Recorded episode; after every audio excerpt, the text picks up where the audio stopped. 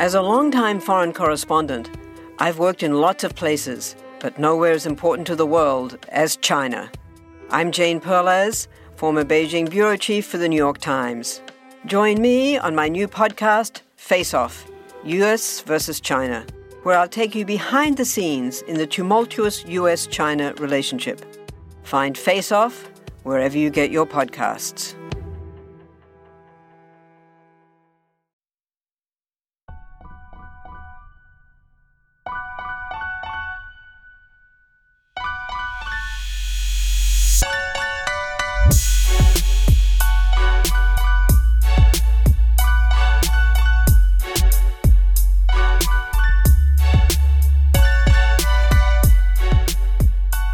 What's up, guys? Welcome to another episode of Bro History. It is Henry Zamota and Danny Abdel Jabbar. What's up, my brother? Happy New Year. Happy New Year, man. Chilling as per usual. How about yourself? I'm doing pretty well. Um, that Happy New Year might be outdated by the time this is released because I don't think this is going to be released right away. So Nope, probably not. might be a couple of weeks after. Well, it's still it's still But, ha- uh, it'll probably be the first or the second, you know, that you hear this year. So, you know, same shit. Same same shit.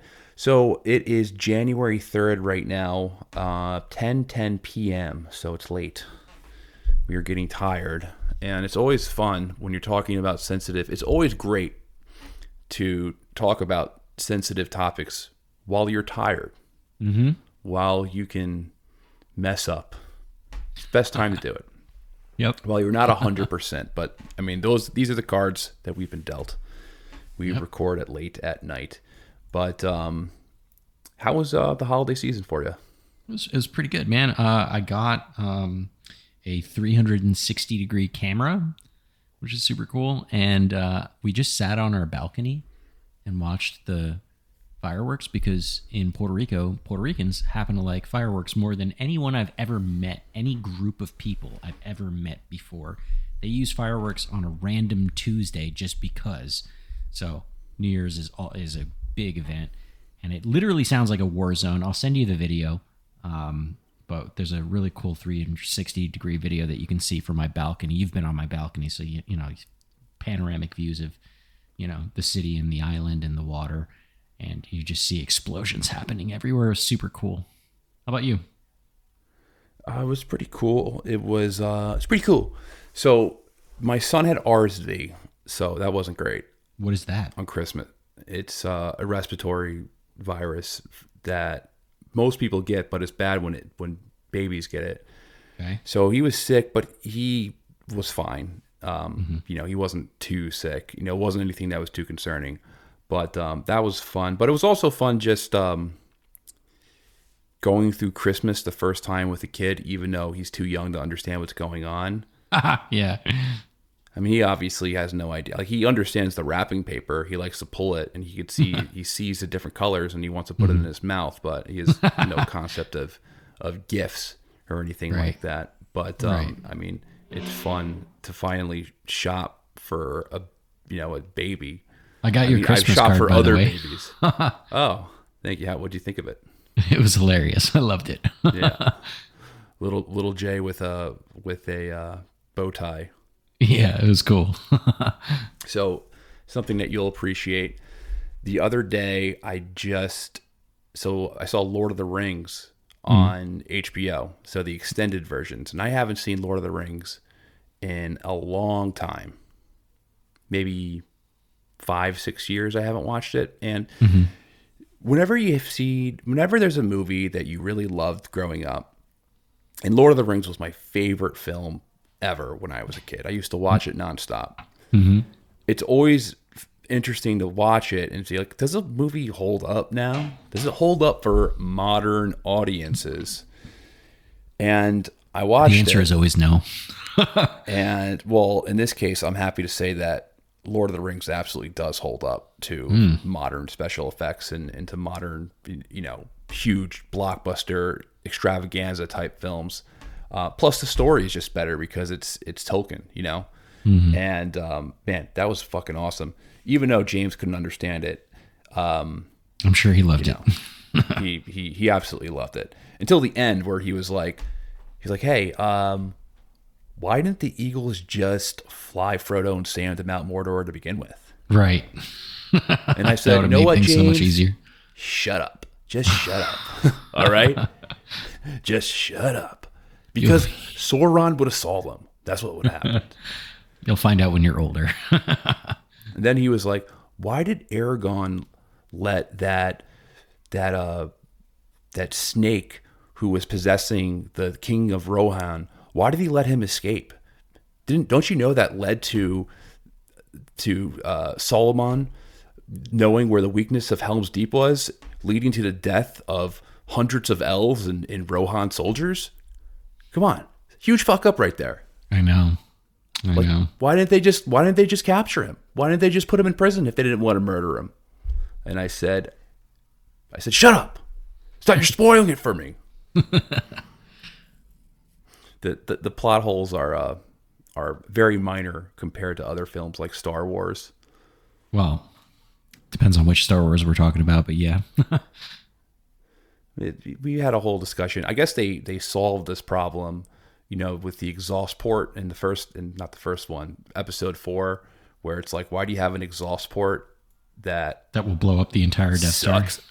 Well, Yeah. wh- why does it suck things in instead of push things out, like push Well, energy out? I, I don't know that it sucked it in. I think that was just like weird, like the proton torpedo physics, like strange proton torpedo physics.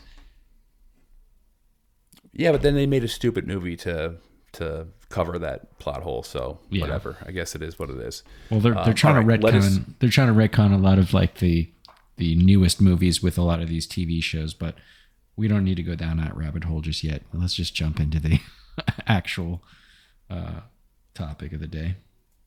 Okay, so we are talking about the assassination of the Israeli Prime Minister Yitzhak Rabin in 1995. Yep. And the reason why I wanted to talk about this is obviously the current situation, uh, the current war on Gaza. And really, I think it explains a lot about how we're here and how the peace process failed. And fundamentally, how Israeli society has really shifted over the past really since the 67 war. So I thought this was a pretty interesting topic to cover and, and, and to explore in more detail. And um, I guess, to, you know, to start this off. So Yitzhak Rabin, Prime Minister of Israel, um, November 4th, 1995, he's assassinated. And he's assassinated by a Benjamin Netanyahu fan, essentially an ultra right Orthodox Jew named Yigal Amir. And he was murdered in response to the signing of the Oslo Accords in September of 1993. And with Rabin's death, effectively it erased any type of promise made about returning occupied territories to the Palestinians. Yep. All right. Just before we get too deep, because it's about to get real deep, just so we're all on the same page, maybe we should start with who was Yitzhak Rabin? Sure. So Yitzhak Rabin, he served two terms as prime minister. Um, he was head of the Labor Party. His first term was in 1974 to 1977. Then his second term was from 92 to 95. Um, when he returned in 92, Likud had been in power for the past 13 of the 15 years. So Menachem Begin, he was prime minister from 97, not 97, from 1977 to 1983, and then he resigned um, due to, you know, controversies in the war in Lebanon. Um, Yitzhak Shamir took leadership of the party, and then um, Shimon Peres was prime minister between 84 and 86, and he was the only. This was the only period when Likud was not in power. However, Shamir came back in power in 86. So when Rabin won the election in 92, people thought there could be a shift in, in you know, Israel's ever growing strain of religious nationalism. Because remember, the early Zionists were they weren't religious nationalists. They were secular ethnic nationalists. And we'll get into that trans- transition later in this episode. Right. I think it's important to remember that you know a lot of these early Zionists were were these like hard nosed military guys, and and Rabin was one of them. I mean, he was the head of the IDF during the '67 war, and he was the defense minister from '84 to 1990. So during that first Intifada, uh, and this is after Ariel Sharon was forced to resign due to the massacring uh, Palestinian refugee camp in Beirut by a Christian militia, militia, which was allied with the IDF there.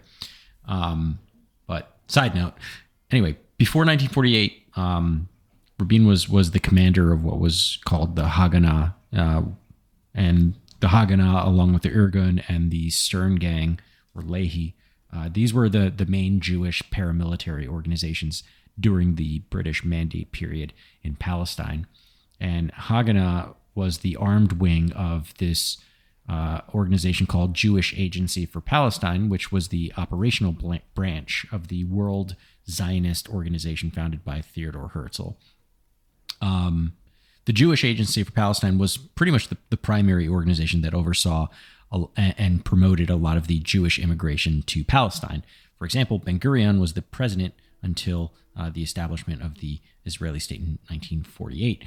And Haganah here means defense force. So you can think of them as like the precursors to the IDF. And the Haganah is accused of perpetrating many of the ethnic cleansing campaigns in 1948 and in 1947. So in these cases, Yitzhak Rabin personally ordered the expulsion of Lydda, uh, which was when 50,000 or over 50,000 Arabs were marched out of that city into refugee camps, and many of them died along the way. You can think of that as a ethnic cleansing of sorts, um, depending on your definition there. now, I don't mean to get too far into the history of the 47 or 48 war. There's a lot that goes on there. Uh, the point I'm trying to make is that Rabin wasn't a peacenik, right? He wasn't like this peace loving guy. Uh, he did some things and he was part of some military organizations. Um, but Rabin, he represented the views of a lot of the early Zionists who were happy to have this kind of 80 20 majority in Israel, you know, 80 being Israeli, 20 being non Israeli uh, or Arabs. And they believe that the bulk of the West Bank shouldn't be settled by Israel uh, because they understood that inevitably, uh, by taking over the West Bank, that would bring more Arabs under their rule, which would dilute the Jewish state, right? There'd be fewer Jewish majority, a smaller Jewish majority, if at all. Uh, and this early secular nationalist wanted the Jews to be this dominant racial majority in the Jewish state. And this came at odds with what religious Orthodox expansionists had in mind, which was that the Jews should take over all of Judea and Samaria. So kind of creates a little bit of tension between the two. Nevertheless, neither of them were like peace loving in that respect. Yeah, and, and I guess a good way to put it is that um, you know he they were the early Zionists were, if nothing else, they were definitely pragmatist. Mm-hmm. They understood that if they were going to you know take on more land in the you know especially in the West Bank, that ultimately that would, like you said, dilute the the purity of a of a Jewish state. Right. Because what are they going to do with all these Arabs? And ultimately that would just you know lead to all sorts of other problems. Now the origins of this conflict is really the 67 war. Um, i mean the origins really go back a lot further than that really to the to the early zionist movement. But the you know the direct origins to the conflict are the 67 war. Um, the 67 war ruins a secular nationalist goal of having their 80-20 majority in israel and after the war, they started occupying the West Bank, East Jerusalem, the Gaza Strip, and the Golan Heights. So around a million or so Palestinians were now under their control. So the primary question is what do they do with all these people who they now occupy? Because if they gave non Jew citizenship, or all, there's some Jews, there's some Arab Israeli citizens, But if they gave all these other Arabs citizenship or non-Jews citizenship, Muslims and you know mostly Muslims and Christians, Israel would cease to exist as a Jewish state because they would no longer be the majority or a very slim majority, which would eventually be overtaken. Um, so the solution to this is that, well, the obvious solution is that, okay, so why don't we give them their own state? So why don't the Palestinians get their own state, which is, you know, the two state solution? Right. But the problem here, though, was that the Israelis started building settlements in the occupied territories that they were proposing that the Palestinians have as their own state, which ruins this, like, you know, Palestinian state's territorial integrity, right? And and they were Israelis, um, especially members of, of religious organizations, where which which saw these territories and specifically the West Bank as just like this integral part of greater Israel. And, you know, there were other Israelis, uh, on the other hand, who saw the occupation of the territories as a way to gain peace through like a land for peace proposal. So basically, like, hey, if we take this over now, we can use it as a bargaining chip for later to get peace. Um, so it was like a weird uh, uh, kind of um, intersection between people who wanted to keep it and people who wanted it just as a bargaining chip uh, that was promoting more land grabs in what was the obvious solution to not diluting the Jewish state. Nevertheless, though, uh, occupying millions of people with no political solution or hope uh, becomes very unsustainable. And this situation leads to the first Intifada in 1987. Intifada here, the word meaning uprising or to shake off. And there was an incident where four Palestinians were uh, killed by an Israeli military truck in Gaza, which kicked this off. And we don't really know if it was on purpose or if it was an accident or not. That part is kind of unclear, but nevertheless, that that was the stated reason for the first Intifada in 1987. Yeah. So 1980s is a pretty crazy time in Israel. There's obviously the war in Lebanon. There's the Intifada, um, and there is, you know, a lot of instability. The it, it was really kind of the Intifada that compels the Bush administration to prioritize a peace process. Um, Bush Senior and Secretary James Baker took the lead on this after the Gulf War, George Bush Sr., he thought he had this grand opportunity to push a peace on the Israelis.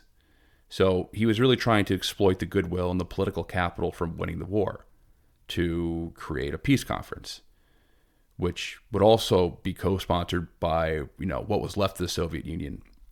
So the Madrid conference was created, and it was the first ever direct talks between Israel, the Palestinians, Syrian, uh, Syria, and then the Gulf countries. And um, really, the Madrid conference was there was there was three tracks of, of direct negotiations arranged between Israel and Syria, Israel and Lebanon, um, and then Israel and Jordanian Palestinian joint delegations. There was not a there was no representation of the PLO at the Madrid, Madrid conference. And the reason why is because Arafat had supported Saddam Hussein during Iraq War One. So, um, Arafat he joins the Madrid conference as part of the Jordanian delegation. Now, the Madrid conference really doesn't go anywhere, and I'm not going to get too far into to why it doesn't. Negotiations break break down, and something I find really interesting is how the Bush administration was completely hammered by by um, you know Jewish lobby groups, specifically AIPAC. George Bush Senior, for all of his faults, um, is the last president to really stand up to the Israelis, and one of the reasons that Rabin beat Shamir in the election of '92 is because um, Shamir he couldn't secure loan guarantees that we, would be used for Jewish immigration from the Soviet Union to to new settlements. Um, Bush said that he would freeze them. Um, you know, he basically said if the money is going to be used to create new settlements, I'm blocking it. So there's this there's this famous story about James Baker and Bush, where they were asked about how um, you know Jewish groups were acting hostile towards them, and James Baker famously said, "Fuck them." They didn't vote for us anyway. and let me just sw- and I, let me just say that I'm quoting that so no one could take me out of context. Yeah. But um, you know, he was he was referring to the fact that most American Jews largely vote Democrat. Right. Now, the Bush administration they saw Rabin as a likely partner for peace, but um, you know, Bush ends up losing the '92 election to to Clinton, um, and you know, a lot of people think, and and I think you know there it is a big part of it um, that Bush Senior lost his election largely due to the Israel lobby, um, but that's that's a topic for another day.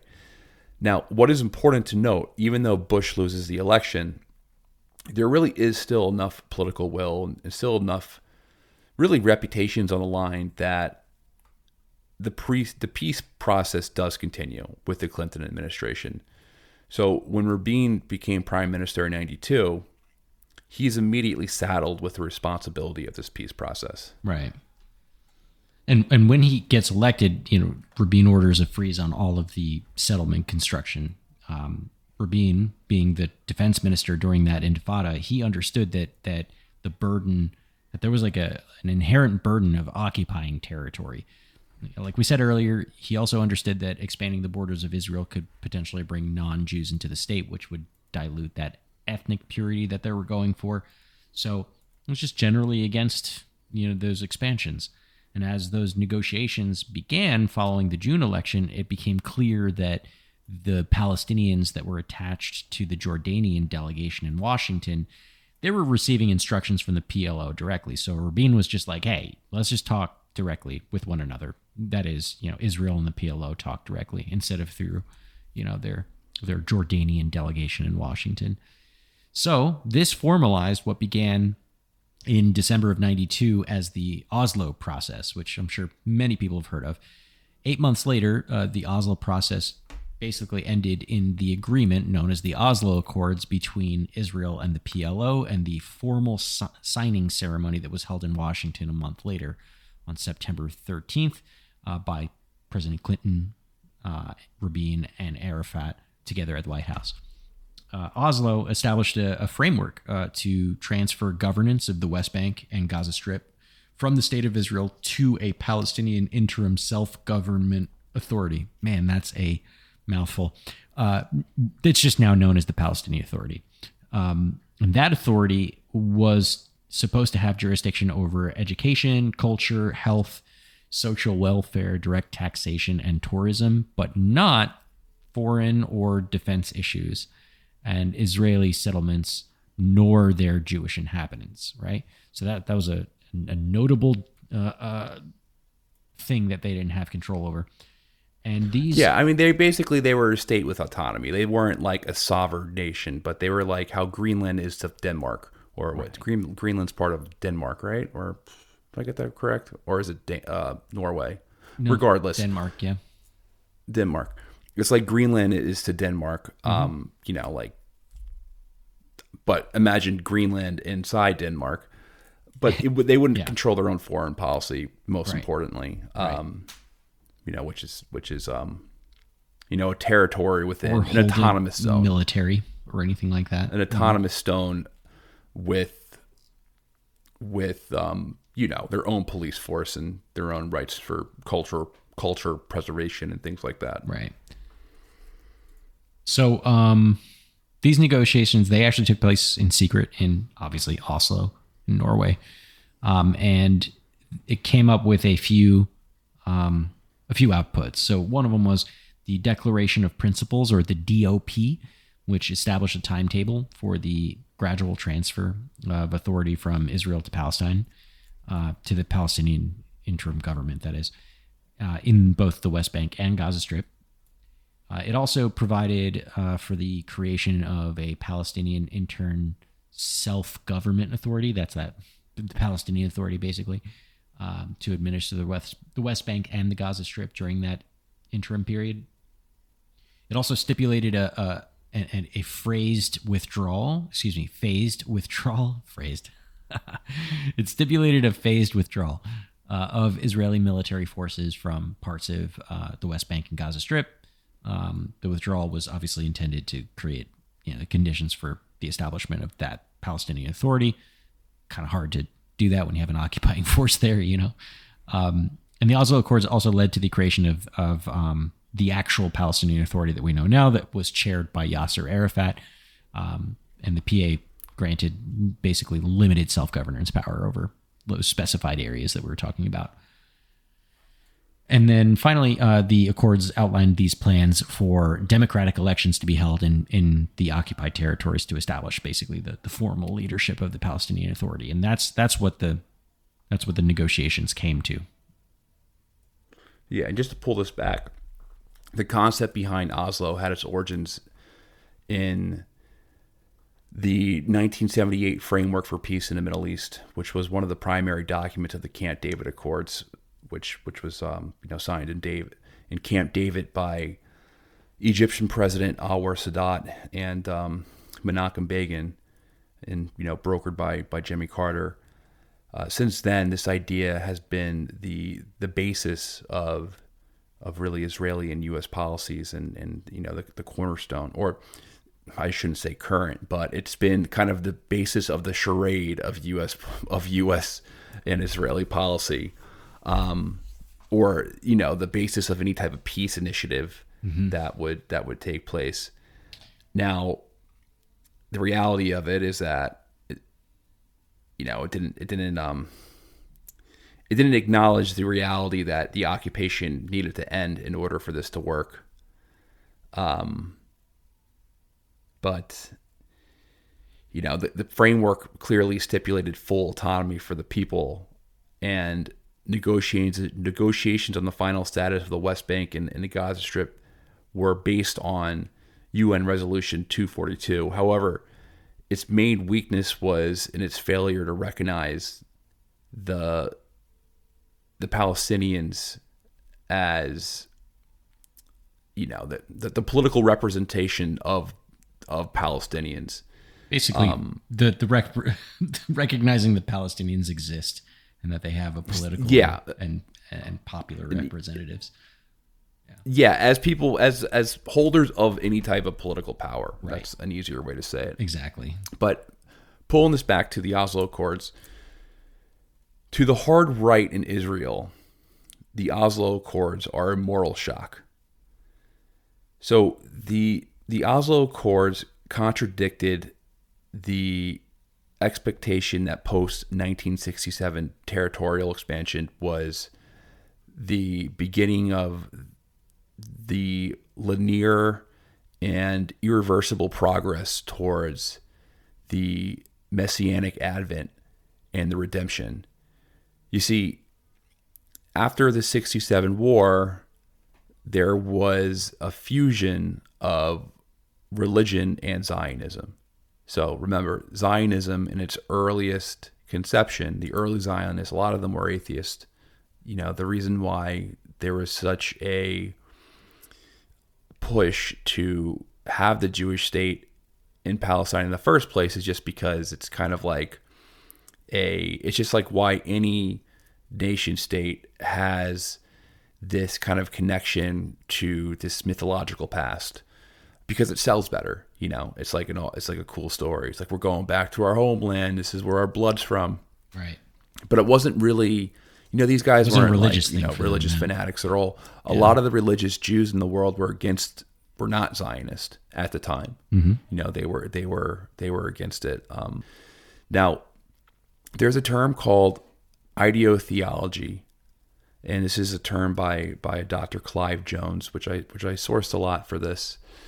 So the conviction that Zionism was a necessary precursor to what religious nationalists believed was the arrival of the Messianic era found a particular resonance after 1967.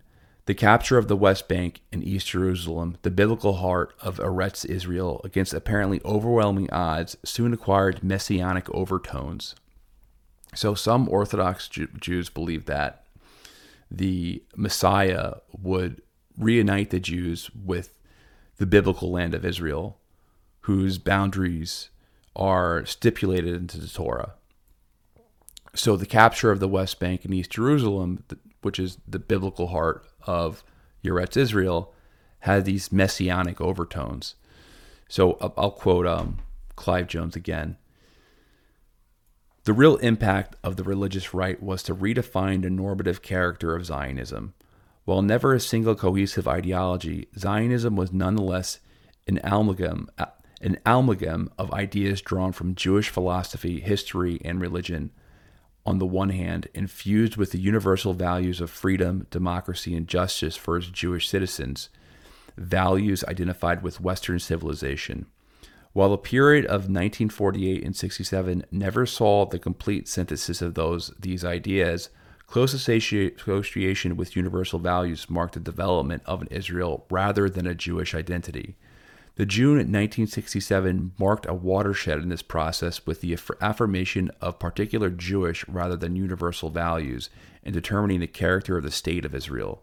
These particularist values increasingly influenced the political agenda in Israel after 1967, a process accelerated by the election of the first Likud led coalition government under Menachem Begin in 1977.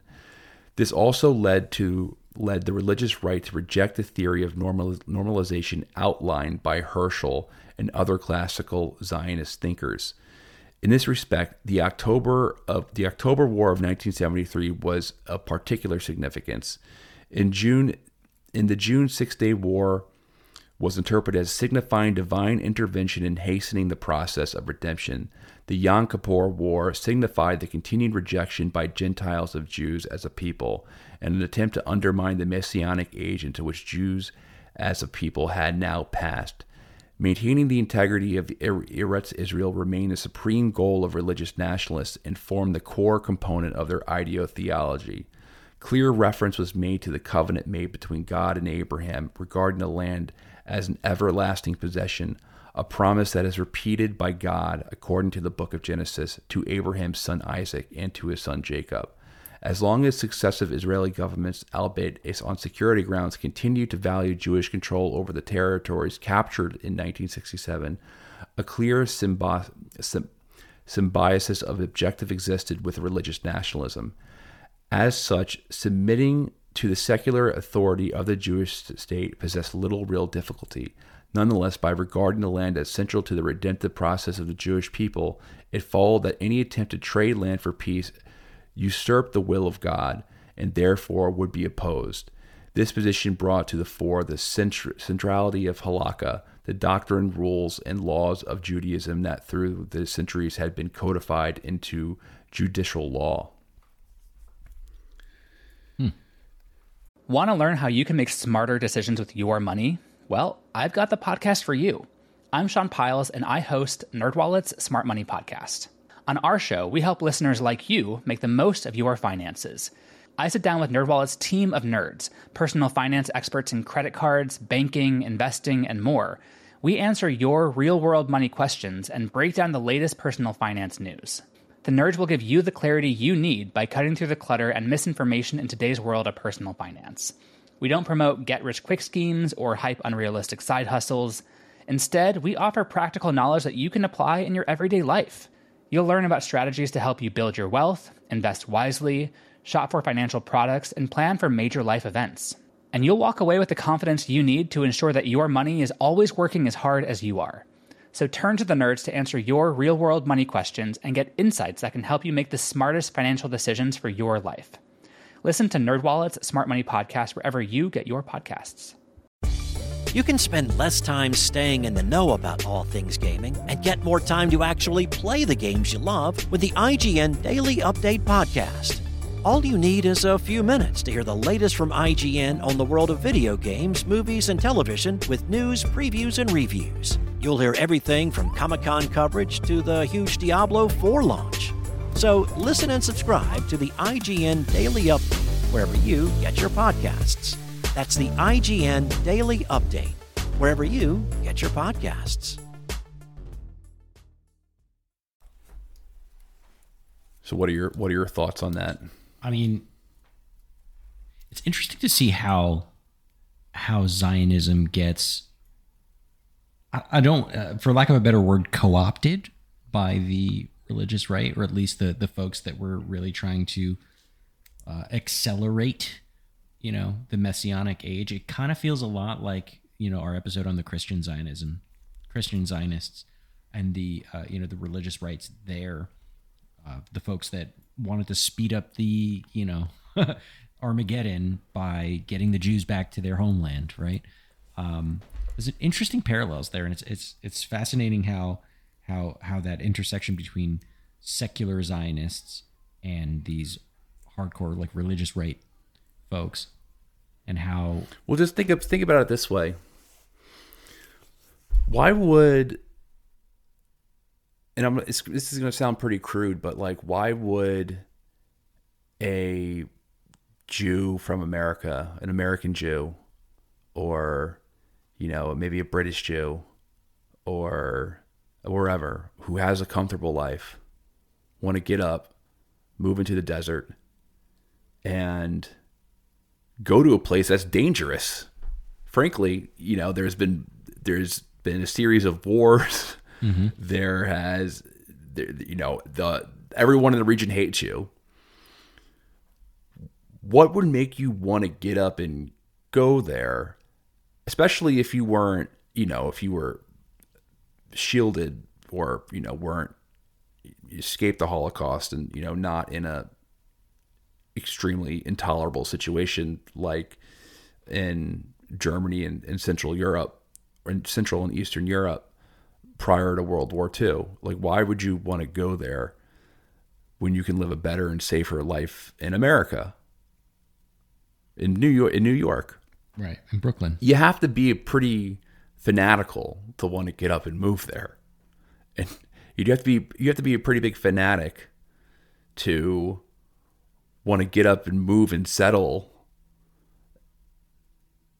you know the west bank and you know kick someone out of their home so i think it was a requirement for for israel to to um, kind of mix their their um, secular nationalism with their with with with a religious flavor to attract more Jews across the world. That's my that's my theory on on it and and why it happened, and and you know why there was this uh, merger between secular Zionism and religious Zionism. I guess the question really is like whether it was manufactured or if that's just the natural conclusion. I think I don't really know enough to say it was manufactured, but it's definitely a interesting topic to explore. You know, is is how how this, you know, how exactly this happens. Like, you know, if you go back to Christian Zionism, like how mm-hmm. how was the Christian Zionist movement created? Well, in Protestantism, there had always been these types of overtones of of um, an interest in the the um, of the Jews in the Bible, you know. Mm-hmm.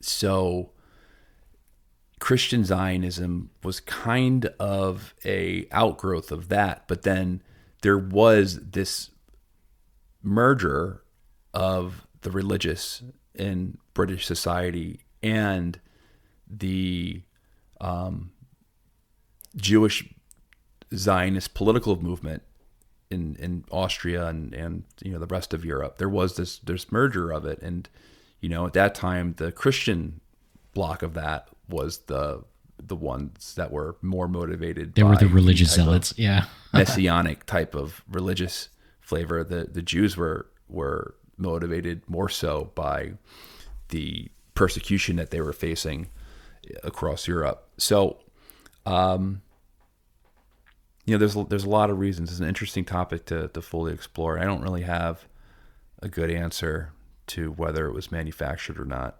I don't think we're qualified to answer that question either. so, but um, I'm sure I'm sure there's a lot of stuff on the internet you could find. Um, but all right, so going back, so after the '73 war, Jewish settlements were were rapidly expanding, and there was this movement called Gush. Um, I believe it's pronounced Emu- Emunim. Gush Emunim. Forgive me if I'm pronouncing this incorrectly, but it means block of faithful. And this group would they would lobby for the expansion of settlements and the rebuilding of the third temple on the Temple Mount. When Menachem Begin became Likud leader and prime minister in 1977, he was in a coalition with the religious right. And he started speaking of the occupied territories as part of Eretz Israel, so the land of Israel, to, to be settled by a new generation of Israelis, making the land non negotiable. So, needless to say, the settler movement inevitably came into violent confrontations with the Palestinians, which, again, you know, which, which really culminates in, into the, um, the, the uprising or rebellion or, or intifada of 1987. And this uprising brought into prominence this new generation of activists who are connected with, with mosques and, and religious institutions. And among them was Hamas, which is a Muslim Brotherhood group. And we did a whole episode on the origins of Hamas. And I don't want to get too, too into that now, but, you know, the Israelis, they fostered they they fostered the the the growth of Hamas. They didn't invent Hamas, right? no, they just it was, promoted it. Was, it. Um, they they promoted it as a organization to really at first it was really to um, to split up the PLO or to be a bulwark right. against the PLO because the PLO was sponsored by the Soviet Union and you know they had some real power when you think about that they didn't really care as much about the religious fanatics. They would actually even use the religious fanatics to beat up on on um, on you know communist or, or socialist types who, who would be advocating for for freedom and or advocating for you know civil rights and, and things like that. So they fostered that, but but um this this starts to turn in the in the 80s where Hamas kind of turns into turns against Israel um, so I'll quote this. This is an interesting quote. So uh, this is a quote from Professor uh, Salim Mansur, who who just published an article uh, recently. It was called "Rabin's Murder is the Prehistory of Gaza, Israel 10/7." So I'm going to read directly from him. The Intifada also becomes the conduit for supporters of Hamas to organize the politics of resistance in terms of the brotherhood ideology of jihad. Gush Emunim, uses of the, of the terminology Eretz Israel, land of Israel, meaning the land over which Jews claim historic, historical rights, and for them to redeem and settle, was countered in the Hamas charter that all Palestinian Palestine is Islamic Waqf. Hopefully, I'm pronouncing that right as well. I think it's Waqf, religious endowment consecrated for future Muslim generations until Judgment Day, and hence cannot be despoiled, squandered, given, or taken away from Muslims by anyone. Let me pause you right there before you uh, continue. Just to make that absolutely clear, what he's saying is that both groups are claiming the same land as a you know religious or historical right to their people at this point so both both the Palestinians and the, and the Jews. And, and just and just whenever somebody tells you that this is a a century long conflict to, that has to do with religion, just slap them in the face. Say no. The religious element doesn't happen until the 60s and 70s. Right. And 80s, really. This is not fundamentally a this is more of a racial war. Mm-hmm. but that took on it's still this is more of a racial war than a religious war. Mm-hmm. Um, that but took on this is when they started religious flavor. This is when they just started using that like religiously, um, like religiously charged language, right? The Israelis are using the term Eretz Israel or land of Israel.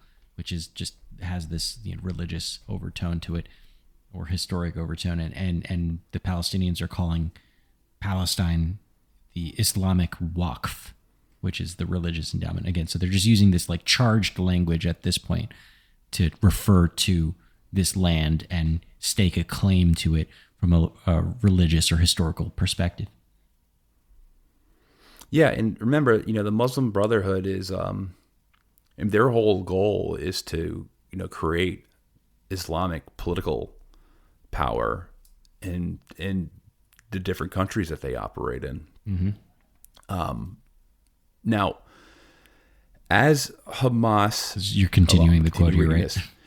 I'm continuing the quote. So, as Hamas gained popularity, it posed a threat to secular nationalist appeal of the PLO, a threat that that its enemies among Arab states in the region, including Israel, would exploit to create divisions among Palestinians. Israeli intelligence agencies Mossad and Shin Bet would have been negligent in failing to penetrate Hamas with informers and go- and, and goad Hamas activists escalate the rhetoric of religious extremists and terrorist violence to outflank the PLO from the right.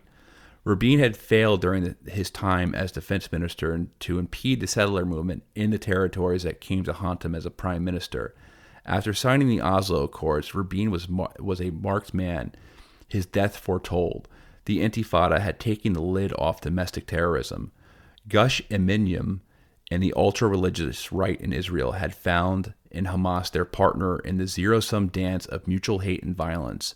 Within six months of the signing of the Oslo Accords, the the ring of fire was ablaze. so, even to this day, you know, there's all these quotes about how there's all these direct quotes from Benjamin Netanyahu saying how we need we need Hamas and um, you know Hamas delegitimizes the Palestinian cause.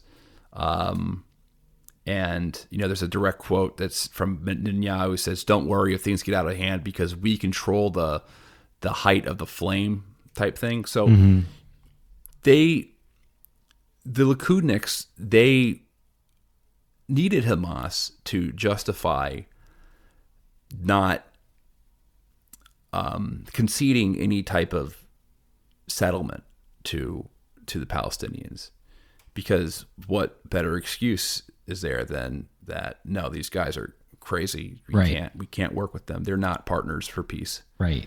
They don't want to give up any of the land at all. Right.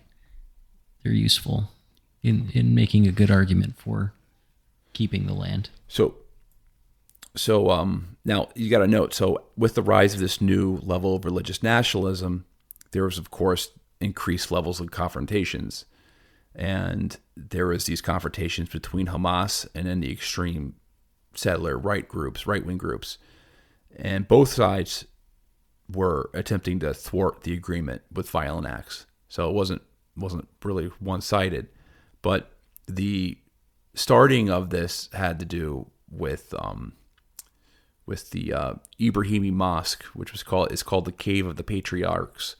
Uh, there was this massacre in this mosque by a settler named Baruch Goldstein in 1994, and um, Salim he includes this, which a descriptive outline of the event. So at 5:20 a.m. on February 25th, 1994, some, some 700 Palestinian Arab men, women, and children, having awoken and risen in the dark and eating a quick breakfast, swarmed into the mosque in Hebron for down prayers that marked the start of the fast observed from sunrise to sunset on each of the 30 days of Ramadan. Prayers had just started. Worshippers were kneeling forward on a plastic mounts, mats, touching foreheads reverently to the floor while they were praying. Baruch Goldstein, a Jewish settler from the nearby community of Kiryat Arba, arrived on the scene. He was a physician and well known activist. A year earlier, he had prophesied in a synagogue that there will come a day when a Jew will get up and kill many Arabs for killing Meir Kahane, the Jewish zealot slain in New York City in 1990. Right wing Jews said many extreme things, and Goldstein's words seemed to, to be wild rhetoric, but nothing more. As the worshippers continued their prayers, Goldstein silently approached the mosque. He wore a reserve captain's olive green army uniform and a Yermulk on his head, and he carried a military issue Galil assault rifle. Speaking in Arabic, he asked the Palestinian guard at the door to let him enter, but the guard tried to keep him from going in, arguing that Israelis were forbidden to step inside the step inside during the Muslim prayers. Goldstein's angrily persisted, I am the officer in charge here, and I must go in, knocking the guard down with his rifle. But he rushed inside, positioning himself close to the backs of the worshippers in the rear view, in the rear row. Then saying nothing, he opened fire. Seven people died immediately, all shot in the head. Others ran for cover, screaming, calling for help. Goldstein kept up the barrage of bullets for another 10 minutes. In the end, he killed 30 Palestinians. He had been hoping to kill the peace process as well by raising the temperature of the Arab Israeli conflict to such heights that talking peace would have been impossible. He succeeded, but only temporarily. In their grief and fury, Palestinians were in no mood to talk about implementing the DOP. Now it was just Hamas terror that was threatening to blow up the Oslo Accords. It was the Israeli terror. It was let me re- let me repeat that. Now it was not just Hamas terror that was threatening to blow up the Oslo Accords. It was Israeli terror as well. So a few weeks later, on April 6th, and um, yeah, April 6th, 13 Hamas fighters they they um, responded with a suicide bomb attack in two Israeli towns in Hadera and Afula. And really, this begins this tick for tat response between both radical sides. The Israeli government responded by making it illegal for Jews to enter major Arab communities in Hebron. The um, but the Israeli government also took extreme measures against Palestinians as well, you know, expelling them from certain streets near Jewish settlements in Hebron, where many Palestinians had homes and businesses, and um, you know, allowing access exclusively to to um, you know Jewish Israelis and, and, and foreign tourists, foreign uh, excuse me, foreign tourist tourist. Why am I saying tourist? Tourist, foreign tourist. Well, that's that's that's just Man. apartheid 101 right there. So this is where that starts. Um, but you know, he had mentioned that he was a follower of Rabbi Meir Kahane, and Ma- Kahane Meir Kahane was assassinated by the precursors of Al Qaeda in 1990. Right. He was um, We did a whole episode on, know, on the was a- assassination of yeah, we did we so had actually a pretty uh, extensive episode on on this guy's background a while, you know, almost a year ago, and he was um Kahane was was a was an advocate for the he was an advocate for essentially um, ethnically cleansing all the Palestinians in in, in the occupied territories. Mm-hmm. He he has this book called. He has many books, but his most famous book, the most striking one, is called "They Must Go." You can guess what that must be about. They must go. The book, the book title. Yep. And um, but even in Israel, he was considered a big problem, and he was jailed dozens of times. He had this political party called Koch, and or Koch, Cock. and after after two, and after two, um, you know, failed attempts to be elected in the Knesset, he actually succeeded in 1984. And um, just I, I took some of the notes from the last episode we did, just some of the policies he, he was he was advocating. So one was a law forbidding the abomination of assimilation and communion with goyim. So in this case, Arabs. Another one, a mandatory prison sentence for any Arab who had sexual relations with a Jewish girl or woman. That's nuts. Three, a law restricting UN forces from engaging in any type of relations with the Jewish populations. And in addition, Kahane later declared that if elected, he would strip all Israel Arabs of their citizenship and work toward expelling any who refused to relinquish it. So he was um, He was nuts. he was a a a real crazed guy. And you know he was involved in other groups. He's from the united states and he he he was the uh, founder of the jewish defense league. And the jewish defense league was like this response to not really the Arab-Israeli conflict, but more so the um, migration of blacks into cities, into into Jewish communities, and um, it was like a organization that stood up for like you know Jews who were being mugged and stuff like that. Mm-hmm. But it kind of eventually turned into this um, real crazy organization that was involved in terrorist attacks around like global terrorism and things like that. Like they were they were they were nuts. Um, they were they were labeled a um, a racist party, and they were Kahane was removed of his parliamentary post. Yep, the Knesset, by the way, is the folks that labeled this his group a racist party. So it wasn't yeah. Like, the Knesset itself labeled him a, a, They were too they were too far right. Right. For They're like, nah, you're you're for racist. The, for for the Knesset, so which is which at the time and still was pretty far right. yeah, I mean, this is all really good context, but you know, we we started this episode talking about how we're going to talk about the the assassination of of Rabin, and uh, we haven't even gotten to it yet.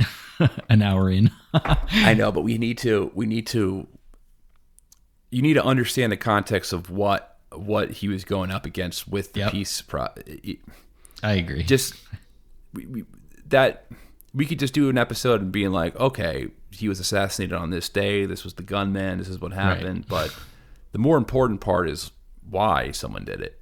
Right. Exactly. But now so, we're going to get onto the actual the actual yeah, let's, assassination. Let's get it. Yeah, let's get into it. Um, so the opposition to uh, Rabin's government in the Knesset was led by none other than our favorite prime minister, Benjamin Netanyahu. You know, uh, and he was elected to replace Yitzhak Shamir as the Likud leader following the uh, June 1992 election. Netanyahu led the Likud to join a broader coalition that, that spanned across uh, a, a broad right wing spectrum of Israeli politics against basically the Oslo Accords. And this coalition was spearheaded by the Yesha Council, the organization of West Bank and Gaza settlers, and, and also anchored by hardliners in that group, Gush Emunim, the group that we can barely pronounce. The Oslo Accords was uh, a serious threat, though, um, to their objective of turning the occupied territories into a part of Eretz Israel. So, you know, the opposition's tactics to derail the Oslo Accords, according to Itamar Rabinovich, who was the Israeli ambassador to the U.S., said, and I quote, uh, it unfolded in several stages legitimate political opposition, illegitimate political opposition, discrediting and delegitimizing the government and its leader, dehumanization of the political rival, symbolic conduct and ritual murder, violent political conduct, and actual assassination.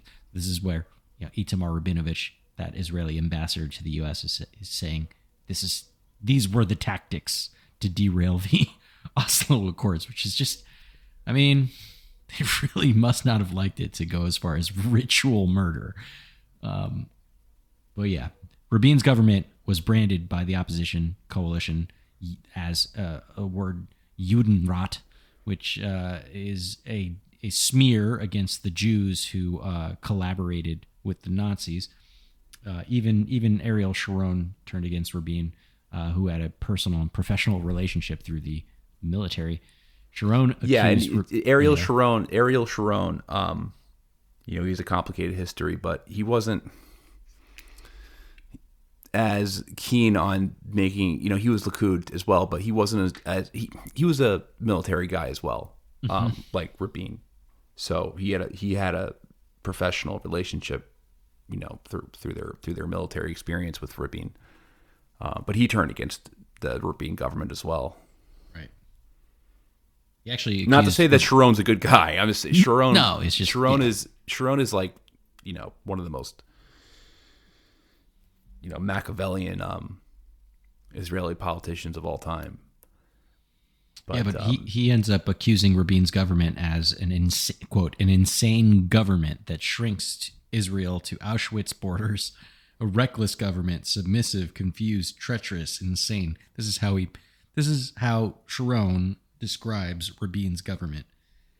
n- basically at this point, nothing could have put the genie back in the bottle after October 19th, 1994. There, there was this uh, Hamas suicide bombing of a bus in Tel Aviv that killed 22 Israelis and wounded just as many. Uh, and I remember that as a, as like a really young baby too. Yeah, yeah. Like I was, I was just That like was that's like one of my first like political memories is like, Mm-hmm. um, or maybe that was maybe it didn't. Maybe I was a little older, um, I, or it was a couple years after I learned about it. But it was like one of the first things I ever learned about Israel was that was that suicide bombing. And at that bombing, Netanyahu ends up appearing at the site and addresses to the television cameras and, and basically denounces Rabin and says, you know, the, the prime minister chose to prefer Arafat and the welfare of Gaza's residents at the expense of the inhabitants of Israel. Basically saying, like, ah, this guy let it happen, right? Because all because he wanted to, you know, kowtow to the to the Gazans, to the Palestinians. And so, Can I can I say tell you something that's kind of fucked up? all right. So when I was a kid, I was pro Israel because I thought that Arafat looked like this like little goblin man.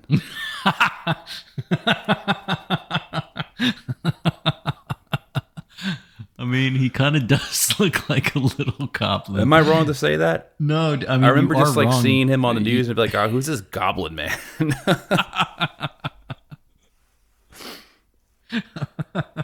I mean, looks alone, he kind of does look like a goblin. Um, I mean, in, in fairness, you know, sure, he kind of is a goblin, but um, that's it has nothing to do with what he looks like. You're you're excused as a child, I guess. Um, okay, where was I?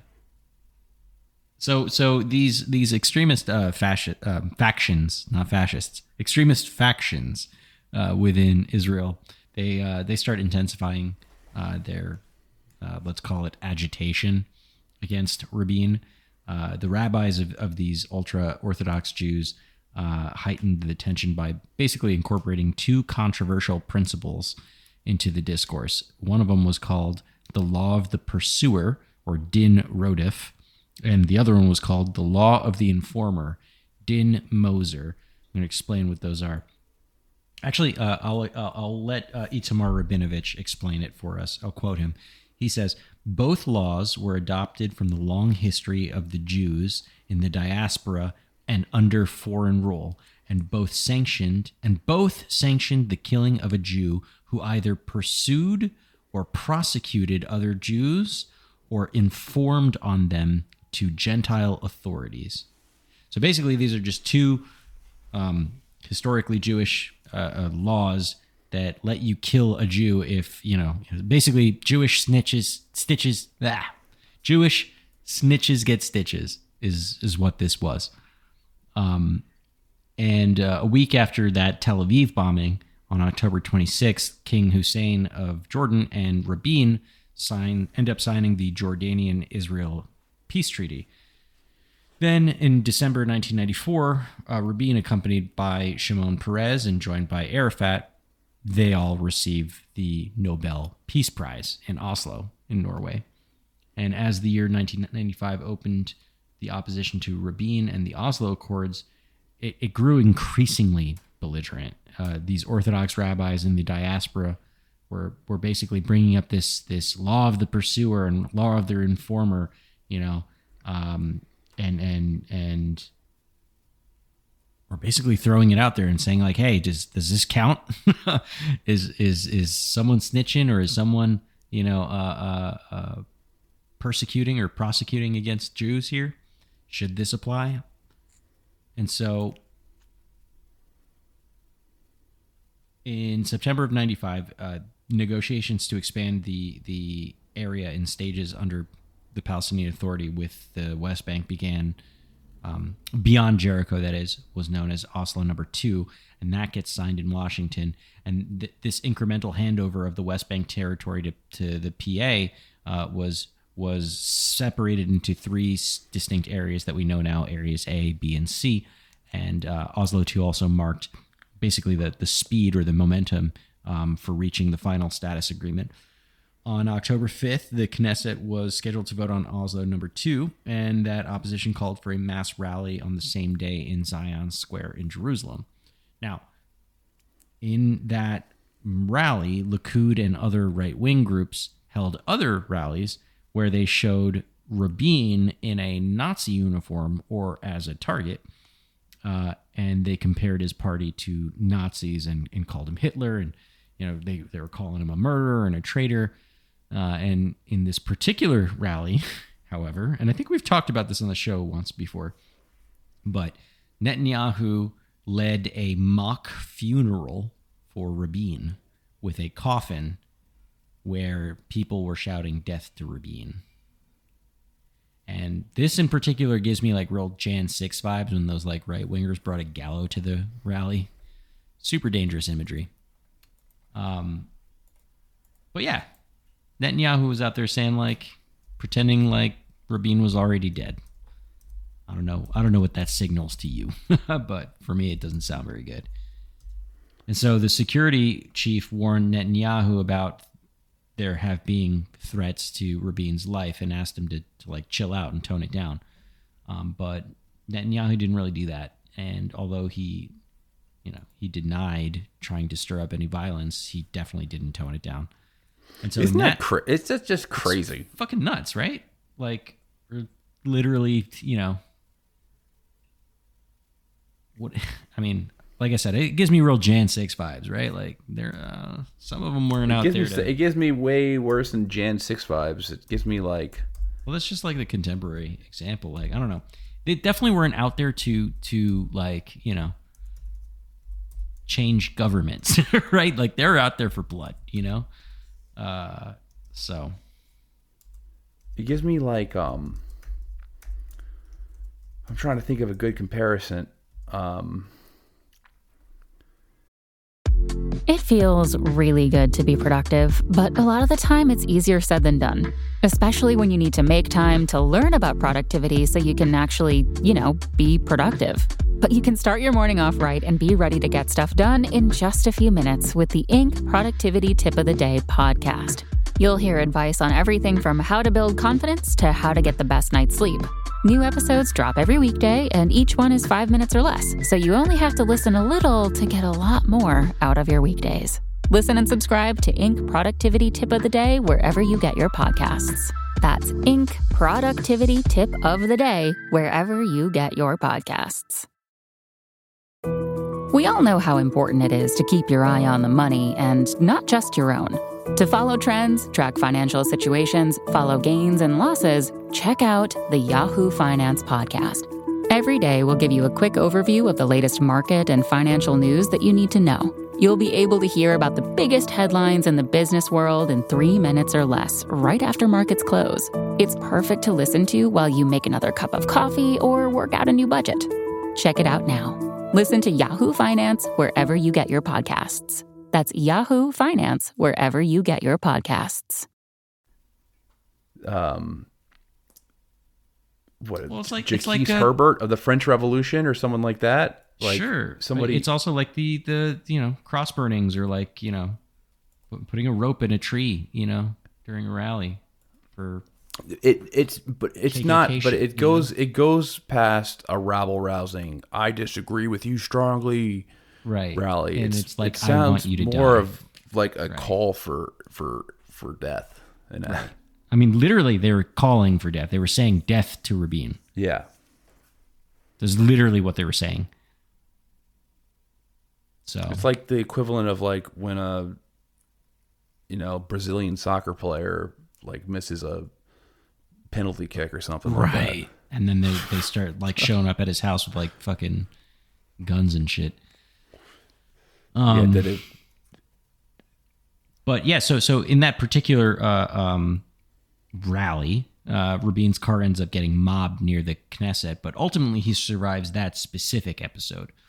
Um, not too much longer, about a month later, on November fourth, Rabin and and and Peres were were uh, at a peace rally in Malchei Yisrael Square near the city hall in Tel Aviv And uh, this one didn't go. So and Shimon well. Peres is his foreign minister, by the way. I don't know if we said that yet. Yeah, I think I think we did earlier, but but thanks for for bringing that up again.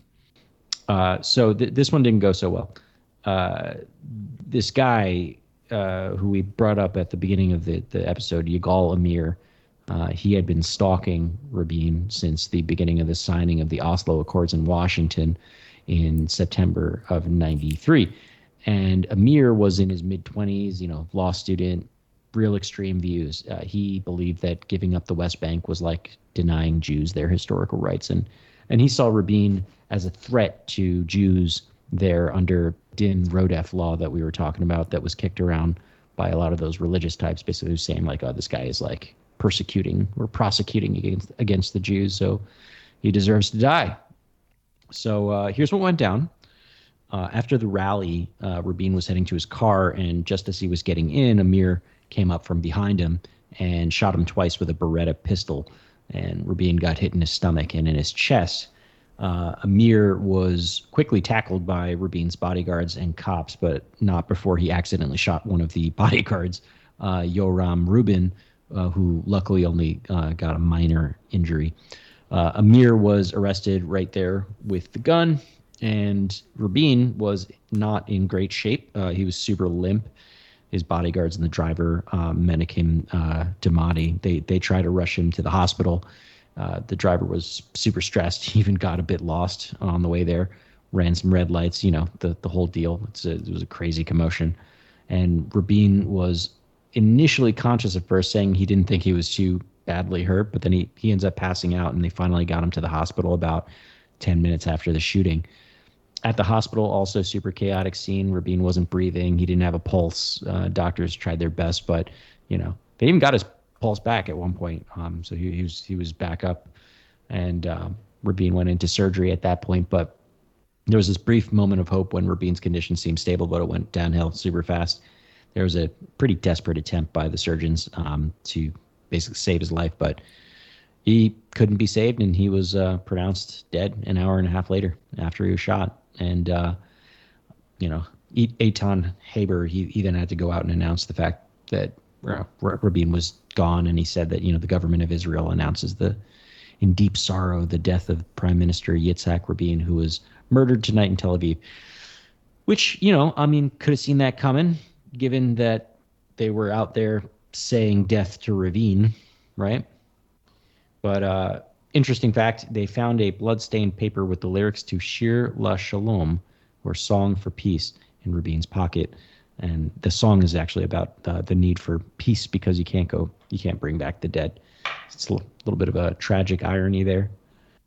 Um, so, I mean, in, in the aftermath of this, in the Israeli settlements, people were debating about you know whether or not this this was okay, right? Whether or not this this Din Rodef law, you know the the snitches get stitches law, um, that that this applied to Rabin and to the Oslo Accords broadly, and some thought that Amir got the go ahead from a rabbi for the assassination, but that's that part isn't super clear.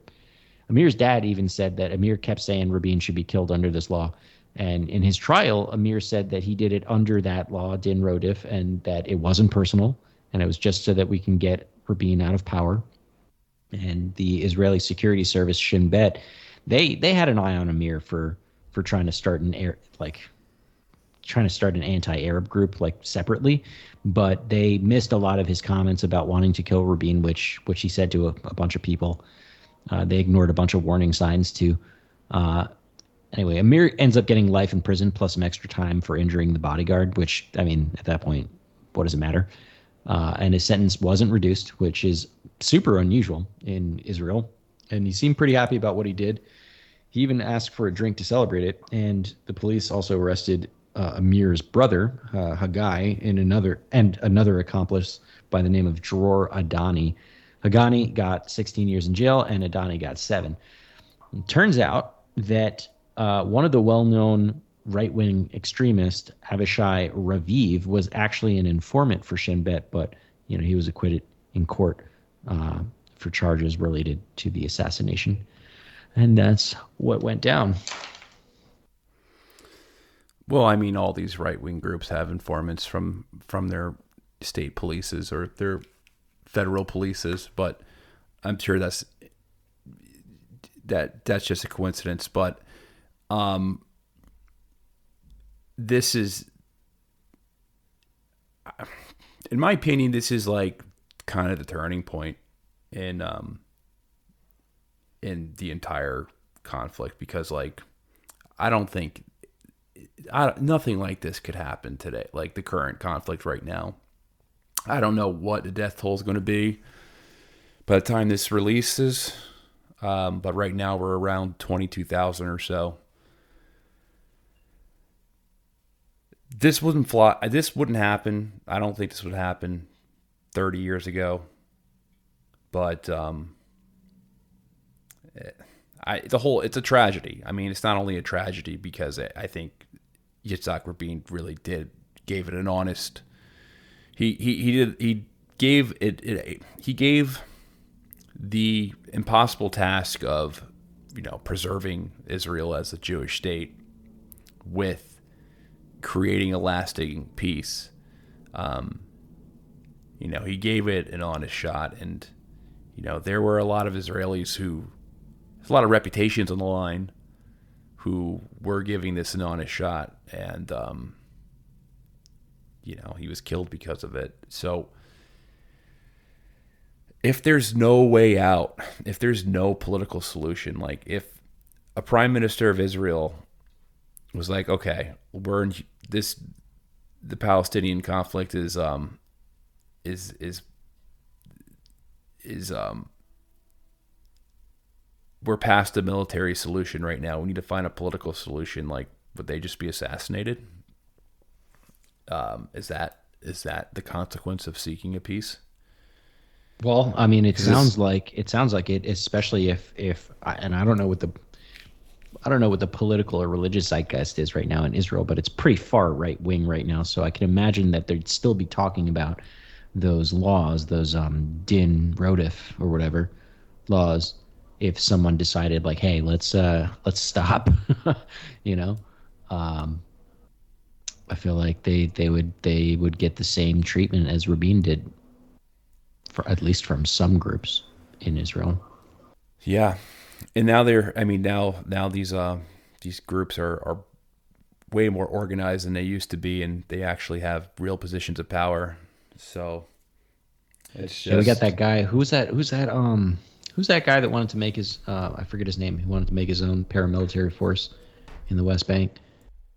Uh, Itamar Ben Gvir and uh, Smotrich, who's the Minister of Finance. Um, but it's it's um, Ben Gvir is out of the picture right now, but Smotrich is still in power. Um, but I mean, I don't know. It's like every time we do one of these episodes, it's like, yeah, well, what would you do if you were? It's like I have no idea. It seems like we're beyond the peace.